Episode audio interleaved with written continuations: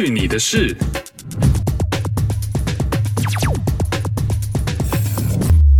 欢迎收听《去你的事》，我是 RT。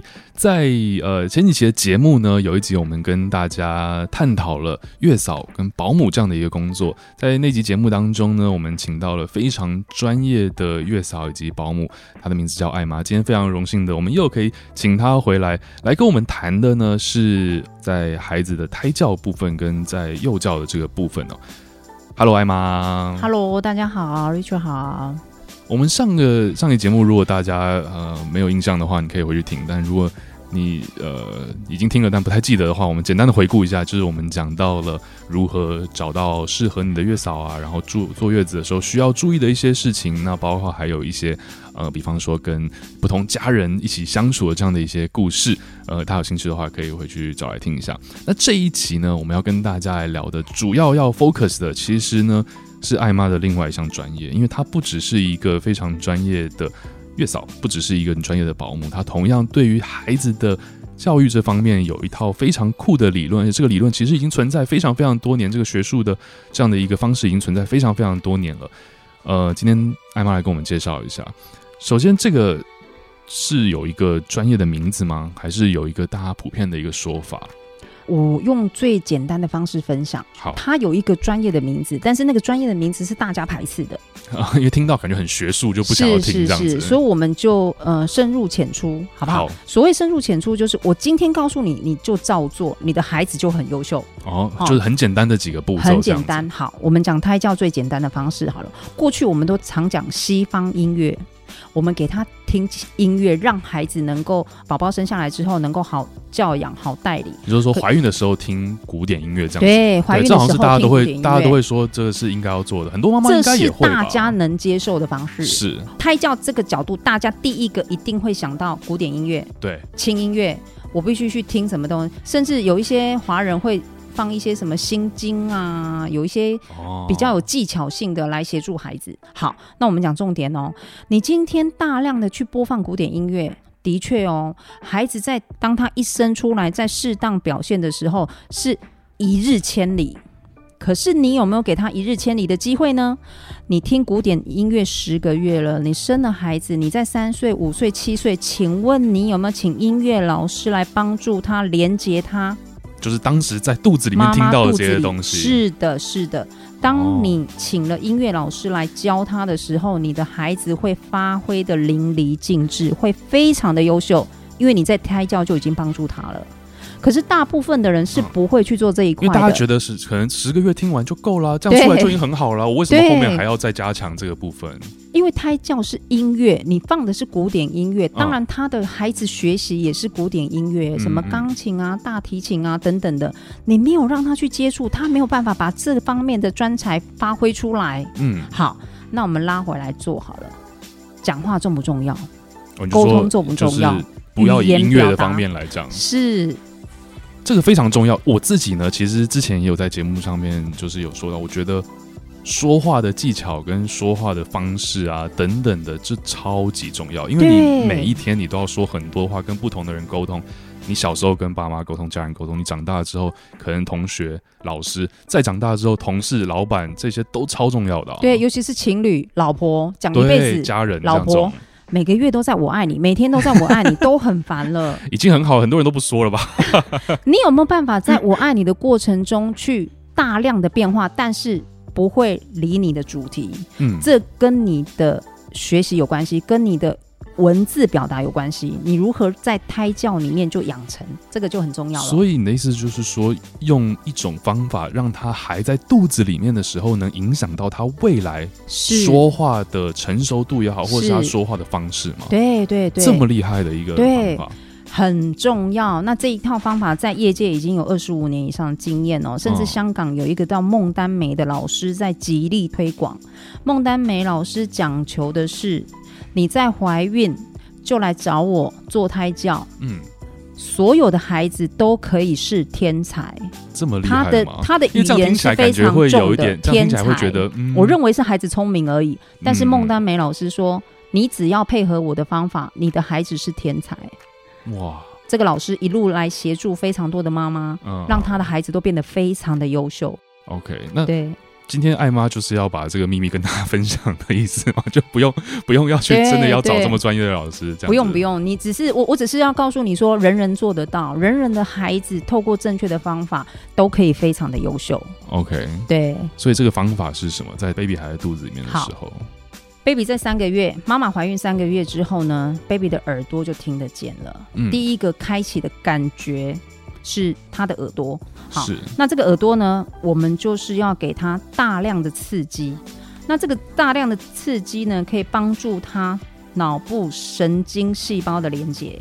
所以，我们刚刚讲的听古典音乐是不够刺激的。是是，在胎教部分，你可以放五台收音机，同时吗？对，古典音乐，嗯，中国的、西方的。嗯嗯，嗯，比如说西方的大提琴啊、钢琴啊，中国的古筝，传统的这些乐器，对，然后再来就是英文、日文、中文的歌吗？还是嗯，高难度的语言？你说这个不同语言当中，你不能放儿歌，因为放儿歌太浪费他的能力了。哦，因为你在胎教，胎教是一辈子的潜意识养成。你给他放儿歌，他在六岁之前很好用，六岁过后就没有用了，嗯嗯，很可惜。你应该给他一辈子的智慧。什么样的文字内容可以算是一辈子的这个智慧呢？我们讲英文好了。嗯，好。你可以给他英文圣经，有吗？嗯嗯嗯。嗯，英文最高难度的文学文化。哦，比方说像莎士比亚这样子。哎，莎士比亚，孩子，哦，你给他听这个东西。不是让他以后要去读这本书，嗯，而是让他的潜意识对英文的学习能力跟他的难度上面是简单的，等于让他先听难的，是。OK，对对，所以所以我们现在我们慢一点讲，我们刚才讲到，比方说，如果你是听古典音乐，当他孩子出生之后，你要找音乐老师来帮他做连接，是。是听这些语言的东西，你听英文，嗯，他可能在三岁，你可以请英文老师来教他。英文老师一定会先做生活绘画、生活基础绘画。你的三岁、五岁的孩子会告诉你说：“妈妈，老师讲这些很容易，我都背起来了，我也会说了。”因为他在胎教，或是他在小更小的时候，已经听过很很难的发音方式，或是整篇文章。嗯对，整本文学，所以老师在讲一句绘画，在讲五个单字、六个单字的连接，或是短篇小说、短篇故事，孩子都可以马上的融会贯通。可是你刚才讲的是，他同时可以听很多不同的声音，同时吗？是零到三岁胎教到三岁之前，他可以听五台同时不同的声音，他可以辨别。可是这样子等于说，妈妈在怀孕的时候，妈妈同时也要听，因为是不要说五个了。你今天一边开电视，你一边手机在滑抖音，你可能就已经会分神，你已经听不出来两边在干嘛。其实，如果你跟爸爸妈妈住在一起，公公婆婆住在一起，小姑、小姑、叔叔住在一起，家里人口多的时候，其实就已经是很多台音响了。对，因为大家都在讲话嘛。是是是。哇。那如果说妈妈受不了，你最少要放三台：第一台英文，第二台中文，第三台古典音乐。最基本的就是三台。可可以分开，比如说早上的八点到十点。没有没有没有，我们会支持同时播放，同时播放。很浪费。所谓浪费，是因为胎教是一日千里。嗯嗯，一日千里的东西，分分秒秒都很珍贵。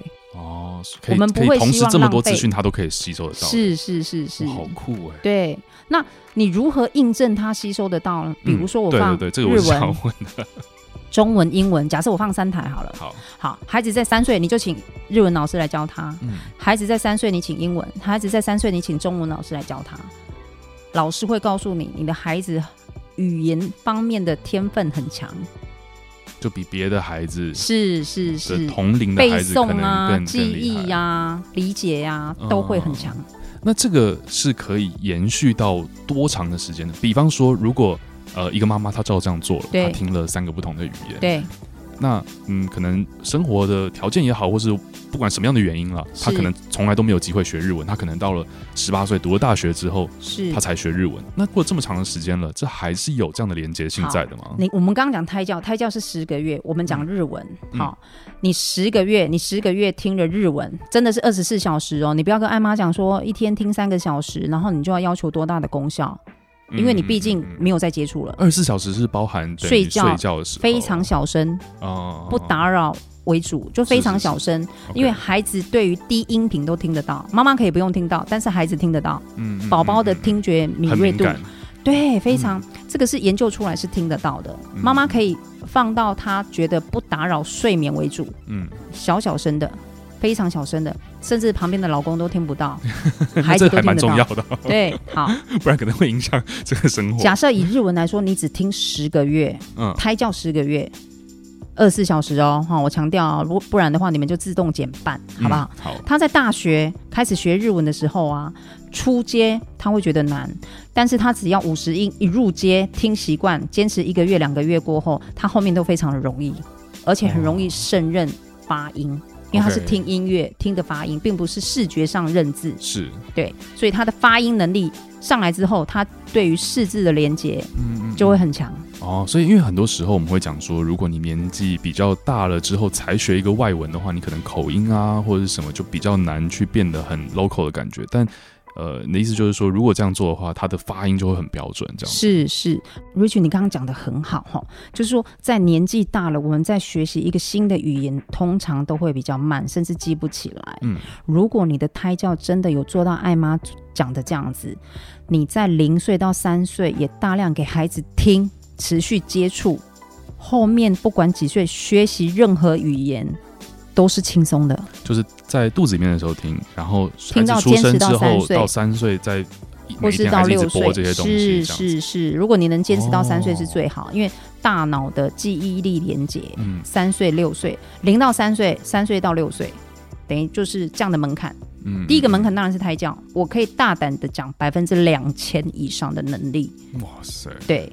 你有没有听过那些音乐人啊？生的宝宝都是天才，为什么？音乐人每天都在听，怀孕也在听，所以他的孩子在三岁五岁就可以音感很强，所以在搭配现实的学习钢琴的乐器上面就可以一日千里，就真的比别人快，比别人厉害。是是，只是他们发展在音乐，但是我们是发展在语言。表达的技巧，所以如果他听的，就比如像你刚刚讲的，我们可以听呃各种文学的这种有声书啊，有人在那边读这样。比如说日本，嗯嗯，你就要去找日本的最高文学，最高。所谓最高文学，就是说这个孩子在十岁、二十岁、三十岁、四十岁、五十岁，乃至到老七十岁、八十岁都能用得到的智慧，嗯嗯。的的书籍，你要去找这样的日文书给你的孩子听。你不要找基本的生生活绘画，因为太浪费孩子的能力跟天分。因为等于就是要从最难的开始，是是，你最难的给他之后呢，他未来的学习能力就会很强的原因是，他的潜意识都已经听过最难的，其他都是简单的。嗯嗯，所以他的学习力是兴趣的，而且他容易听得懂。那我们在这边讲的都是语言嘛，就是听了这些之后，对他未来学习语言有很大的帮助。对，那除了这个之外。这样的一个做法对他的，对这位孩子之后还有什么样的好处呢？好，我身边孩子的例子好了，嗯，我们那个呃老二读书的学校里面有老师，哦，当然他一开始就接触这样的教育，他的孩子出生一岁，异常的乖巧，非常听得懂爸妈给他的一些指令啊，配合度啊，包含他有高度的气质。你看到这个孩子呢，你会发现他非常的有气质，嗯，所以一岁的孩子。在进入这样的学习之后，一岁的孩子妈妈就送他去幼稚园喽。他可以坐着安静听老师讲话四十分钟。哇，这真的非常的难哎，很难，非常难。这个我觉得不只是对孩子好，就对旁边的人也都非常。重点是孩子很开心，孩子没有被强迫，嗯嗯，然后孩子也玩的很开心，但是他可以分得出来专注、专心跟玩乐的部分。哦，当他需要专心的时候，他可以专心；跟同学玩的时候，可以玩得很开心。是是是是。好，那这个孩子他在四岁。可以自己看书、读绘本、识字，他的脑袋在四岁的时候已经见过大概十五万字的，run 过十五万字的那个语言能力了，词汇能力这样子。对对对，只是没有适当的表达出来，因为你毕竟给四岁的孩子语言词汇就是日常生活绘画，对对，你要给他一个比较难度的部分，你要去跟他对话，才能去把他的语言能力给表达出来。嗯嗯，对。所以这等于就是要在等于慢慢就会越来越体现当时你做这件事情，就你坚持从胎教，然后零岁到三岁这段时间，你后面的就是小孩长大的这个过程当中，就会越来越体现，其实它的这个效果是非常显著的嘛。我先用最简单的方式来表达哦，假设你的孩子透过这样的训练，最明显的部分就是说，三岁的三岁是一个终点站来说的话，以同年龄的三岁的成熟度。或是各方面的能力，他已经可以跟六岁跟七岁的孩子竞争。嗯、也就是说，透过这样的训练，你的孩子三岁，但是他可以跟六七岁的孩子竞争，太厉害了。如果你的孩子透过这样的训练到六岁，持续到六岁不间断到六岁，你的孩子已经可以跟十二岁以上的孩子竞争。哇，那所以他等于就是一直都跑在比别人前面这样子。是，但是你会认为说这样孩子会不会很辛苦？其实孩子不会辛苦，辛苦的是父母。对对，因为我本来这接下来想要问，就是很多时候我们看到现在很多电视节目啊，或者是一些那种呃新闻，会看到一些小朋友真的很厉害，可能年纪很小的时候就已经跟着大朋友一起在上课了，或者在上在大学里面，然后很多人就想说，可是这样子是这个孩子是很聪明。但是他是不是心里面其实是很压抑的？你要跟这个孩子沟通，嗯，如果这个孩子是开心的，他就是开心的，不能用我们外人的角度来来看待这个孩子。为、哦、为什么？因为人的脑袋跟人的潜意识能力是无限宽广的，是是我们看他把他受限了，我们外人看着他限制住。就像我的智慧只有国小生，可是我却跟博士说话，博士看我就像国小生的孩子，是。可是那个博士才十二岁哦，他的能力是博士的讲话的能力。了解，对，跟年龄没有关系，跟你的智慧、你的语言发展落在哪里？因为未来的孩子，第一个要很强的是记忆力，第二个要很强的沟通表达能力。对，因为现在我觉得科技的发达也让很多，不要说小孩子了，其实现在很多呃年纪比较年轻的一些朋友，感觉他们在。说话表达能力上面就已经跟以前差蛮多，因为他们可能很习惯都用打字啊，都用通讯的这种方法，贴图啊，所以变成语言的部分就会沟通上面就会比较弱一点点。嗯嗯，OK，那呃，我想问艾妈，就是比方说爸妈真的像你这样说做了，我们听这些东西，那这这些资料资源，其实现在网上应该也都找得到，这些有声书啊什么的。对对。那 OK，我们找到了这这些呃播放的器材也好，就是播然后做。那孩子出生之后，他学习能力很强，你可能要找一些，你可能看你着重想要栽培音乐也好啊，或是语言的等等的。那除了这些之外，爸妈要怎么样做才能等于是呃跟这个孩子的这样子一个比较成长快速的这种发展的这种能够相辅相成呢？就爸妈有做什么东西一起？嗯、呃，其实变成爸妈会前面零到三岁呢，除了听部分会觉得比较有压力之外，其他。爸妈都是非常开心跟轻松的在带领你的孩子，嗯，因为爸妈本身就是一个大人了，他可以领导我们三岁的孩子、六岁的孩子，这点是没有问题的。嗯嗯，嗯，呃，我只是比较鼓励是。可以跟孩子一起听相关的内容，因为你的智慧能力也会跟着提升。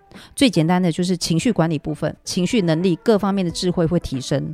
包含如果你是做创意工作者的，他也能够发挥他不同的创意方面的激发。所以出生之后还是一次可以听这么多吗？还是就呃零到三岁就三三个语言？OK，那可是三台大人也也有办法，就是家人爸爸妈妈陪着小孩一起听。可是如果同时放三个东西。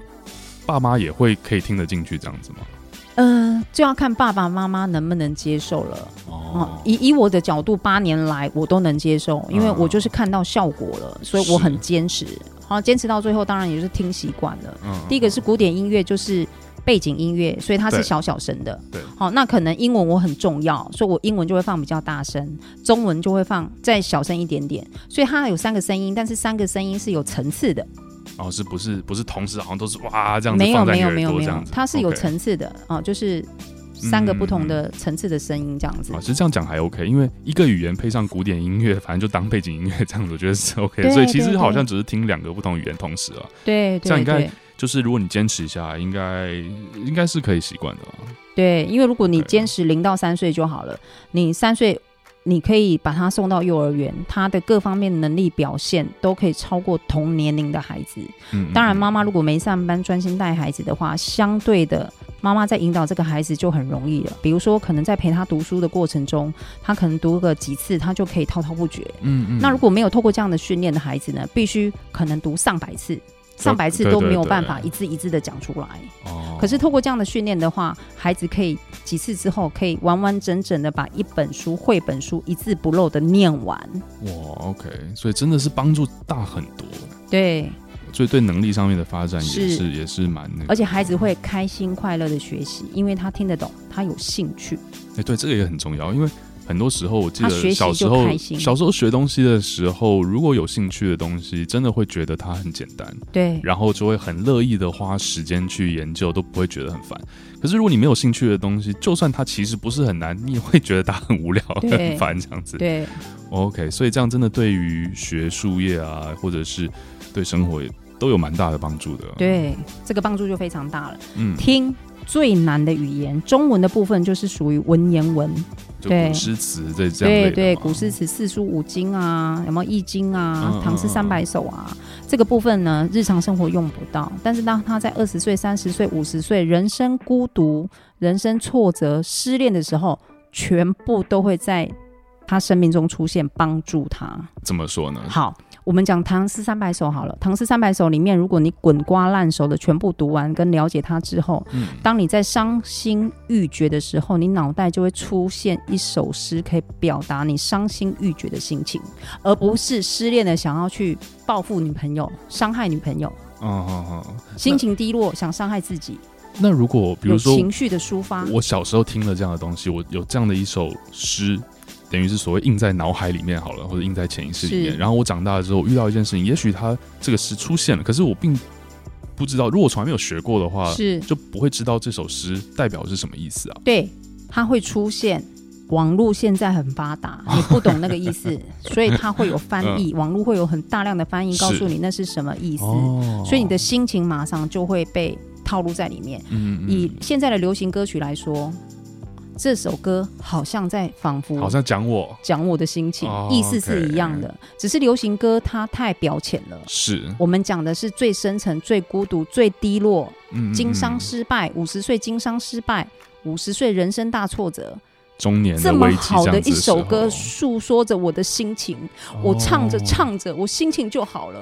而这首歌就是文言文。这样子，是的。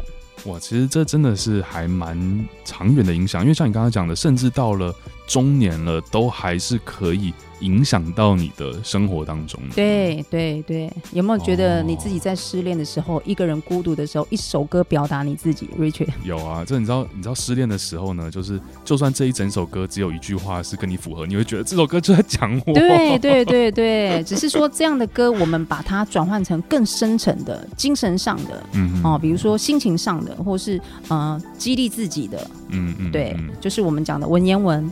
古诗词的部分，是但是请你用心去了解它，帮 Okay 助非常大。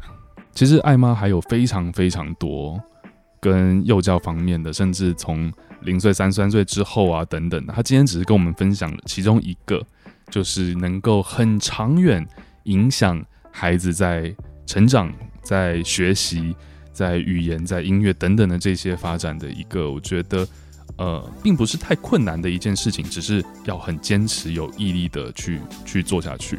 那呃，因为今天时间的关系呢，差不多就跟艾玛聊，只能聊到这里了。其实他还有很多很多，呃，如果以后有机会的话呢。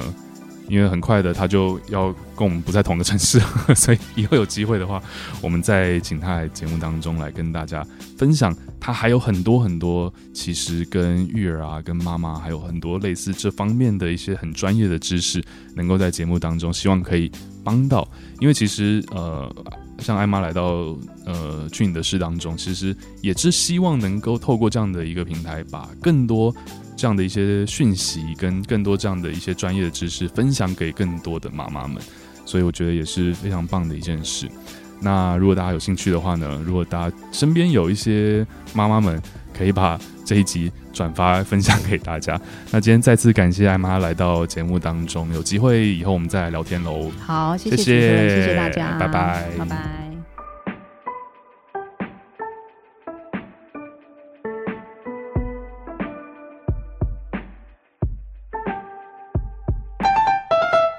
广告时间。每一个企业都需要自己的网站，网站的目的不只是产品目录和联络方式。一个成功的网站能帮你强化曝光率，提升知名度，增加营业额。一个成功的网站能帮你达到你要的目标。怎么将你的网站转型为成功的网站？详情请上 oldmoondigital.com。